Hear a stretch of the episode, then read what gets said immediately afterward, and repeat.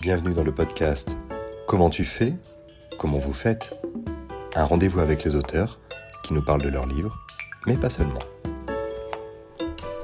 Bonjour, bonjour à tous. Nous sommes en direct d'un temps magnifique à Gradignan pour le salon Lire en poche. Et autour de la table, deux célébrités.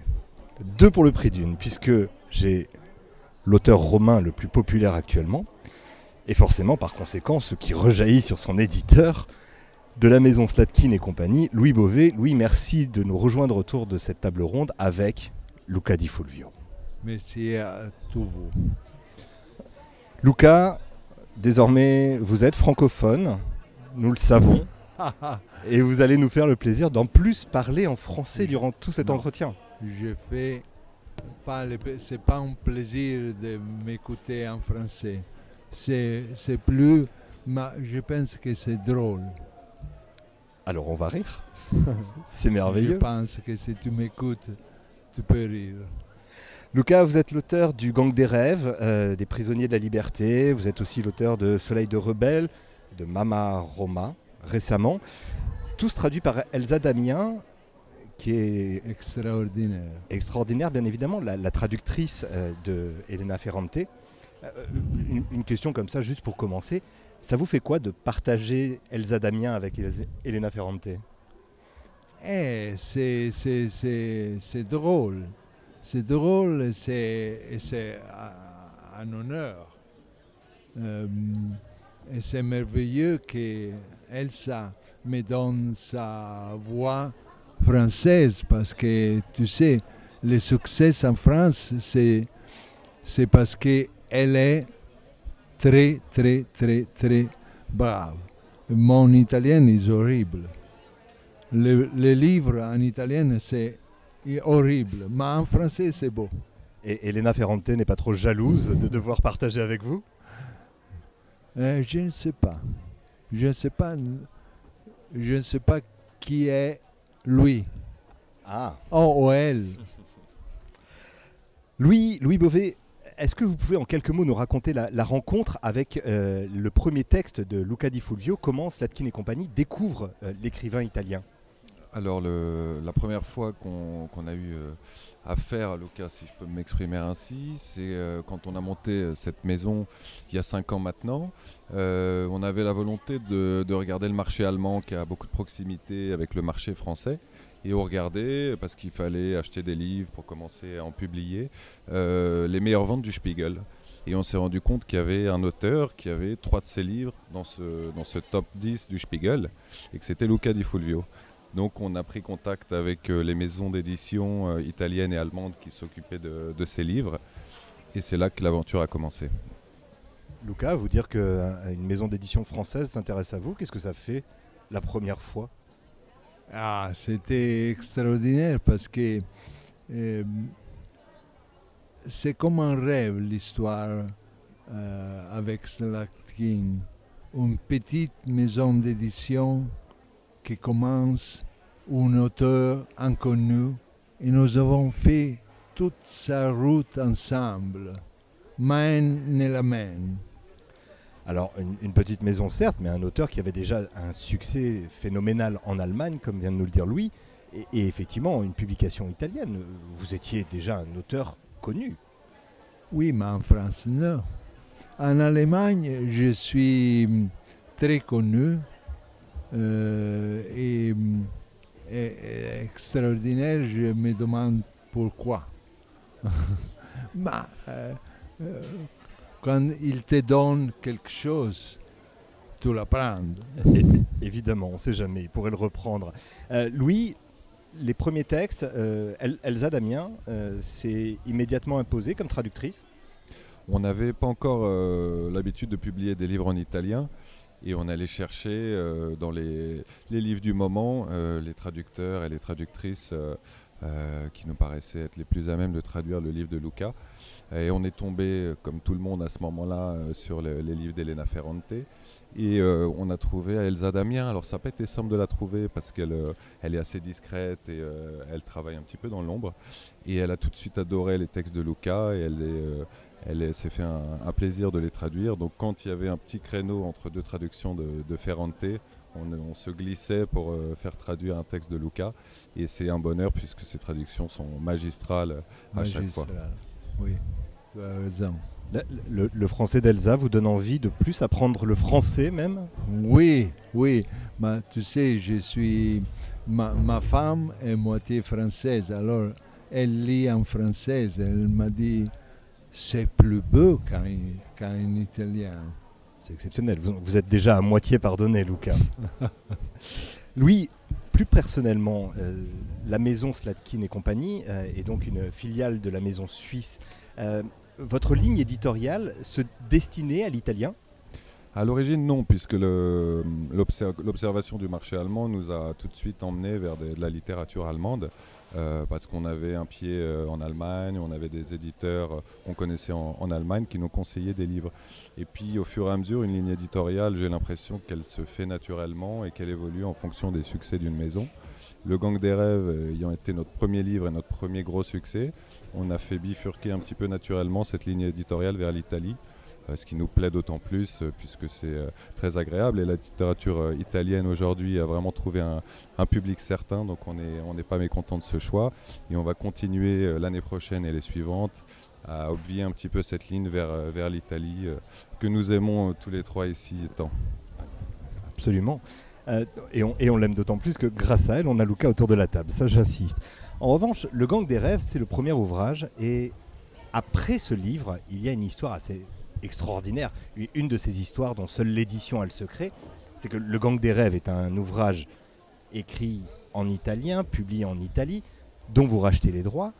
Mais les livres d'après, il y a quelque chose de merveilleux qui se passe. Luca, comment ça s'est déroulé tout ça? Bah, Il y a eu un problème avec l'Italie quand même. Exactement, exactement. C'est quelqu'un me demande euh, et mais tu sais, euh, la vie est belle parce que tu ne le peux pas imaginer. Il dit que si tu veux faire rire Dieu, tu dois penser à ce que tu vois faire. Alors Dieu rit.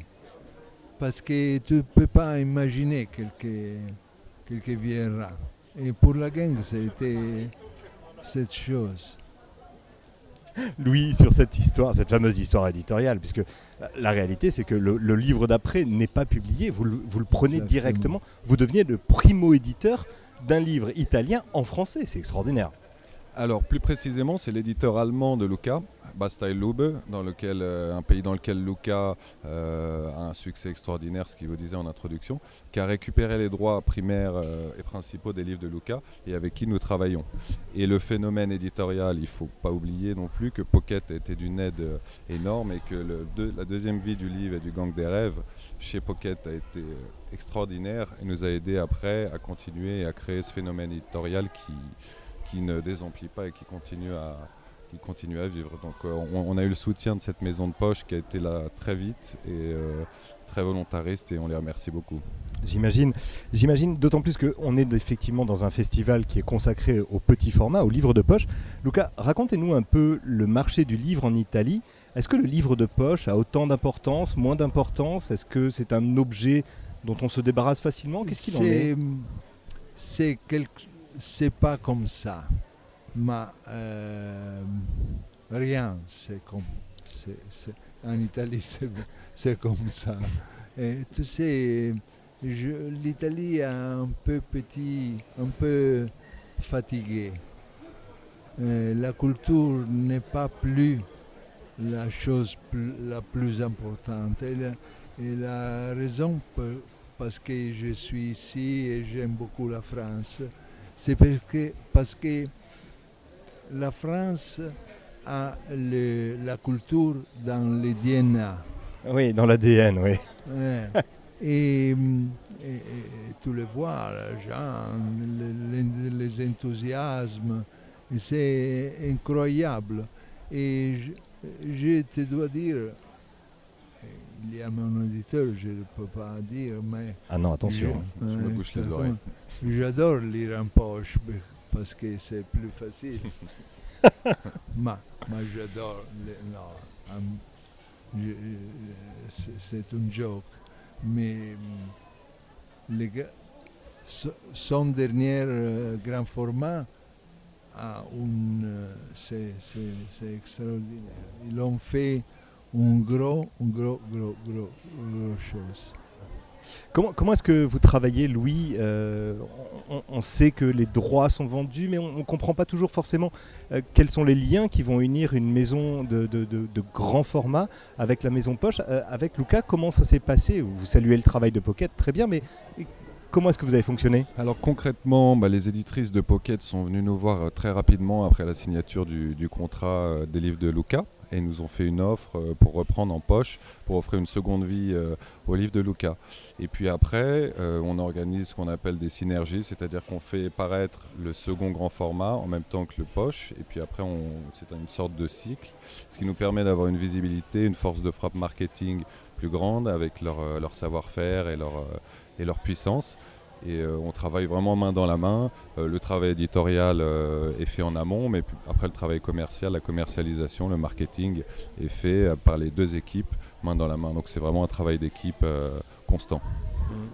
Alors, Lucas, vous êtes venu pour euh, Le Soleil des Rebelles, euh, mais tous vos autres ouvrages, à l'exception de Mama Roma, sont en format poche. Mama Roma, j'imagine, sera publié chez Pocket également? Bien sûr.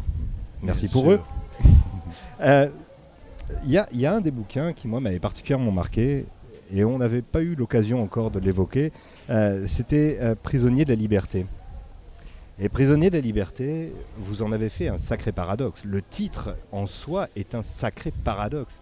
Pourquoi ce paradoxe? Pourquoi jouer avec Non. ça, Lucas Je dois être sincère. C'est une idée de Louis et Henri. Ils sont des génies. Pour le titre. C'est merveille- merveilleux. Ce titre, je pense que ce titre, c'est le plus beau que j'ai. C'est merveilleux. Mais c'est c'est pas moi.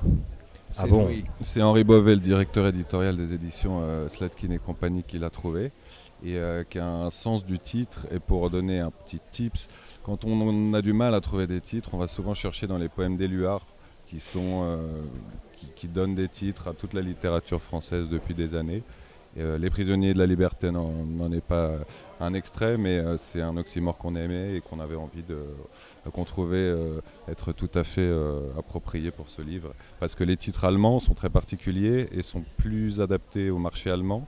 Quand vous les traduisez littéralement, c'est pas forcément commercialement euh, très viable en France. Donc on, on a préféré choisir ces titres à quatre mots qui étaient toujours un petit peu du même ordre et qui rappelaient le Gang des rêves, la première euh, grande saga, le premier grand succès de, de Luca en France. Oui, bien sûr. Le- Lucas, ça vous fait quoi de savoir qu'on est obligé d'utiliser l'un des plus grands poètes français pour trouver des titres à vos livres? Oui, oui. Mais Seth, c'est un grand éditeur. Seth, c'est un grand éditeur.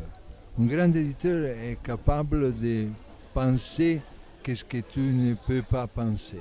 Ouais.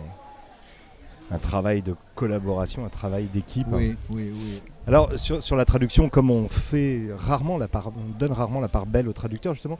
euh, Louis, une dernière question. Comment est-ce que vous travaillez avec euh, Elsa Damien sur la traduction Euh, Elle part du texte de Lucas évidemment. Derrière, quelle est la collaboration qui se met en œuvre?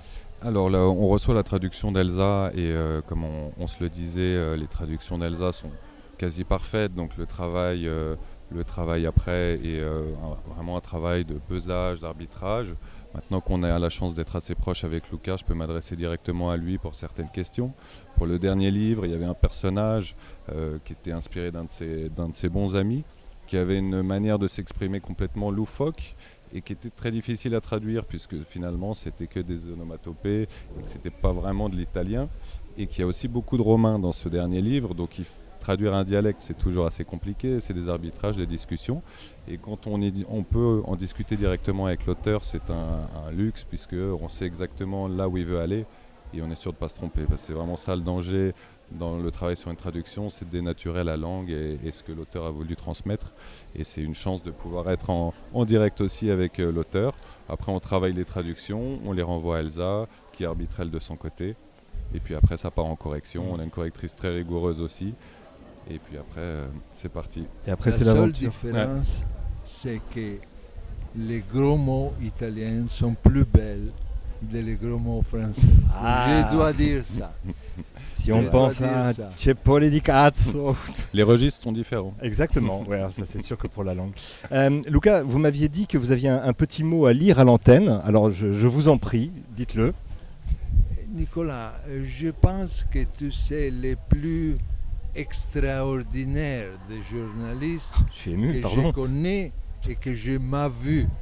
Et je te- je t'aime bien. Merci, et je moi aussi, Luca. voudrais te demander si tu veux, si tu veux m'épouser. Alors, je, je- je suis navré, je- c'est beaucoup d'émotions, Luca. Euh, je ne sais que répondre. On va couper le micro et puis on conclura tous les deux quelque part. Et moi, j'appelle la femme euh, de Luca tout de suite. Oui, et puis mon Oui, épouse oui, aussi oui. également. Mais je vais demander le divorce. Ah bah, ça aurait été une amourette brève et intense. Euh, Luca, Louis, merci beaucoup de votre présence. Merci Je rappelle euh, Merci, le Soleil des Rebelles chez Pocket, Mama Roma chez Slatkin et compagnie. Passez une excellente fin de salon et merci infiniment. Toi aussi. Grazie Nicolas. Merci beaucoup. Prego. Grazie.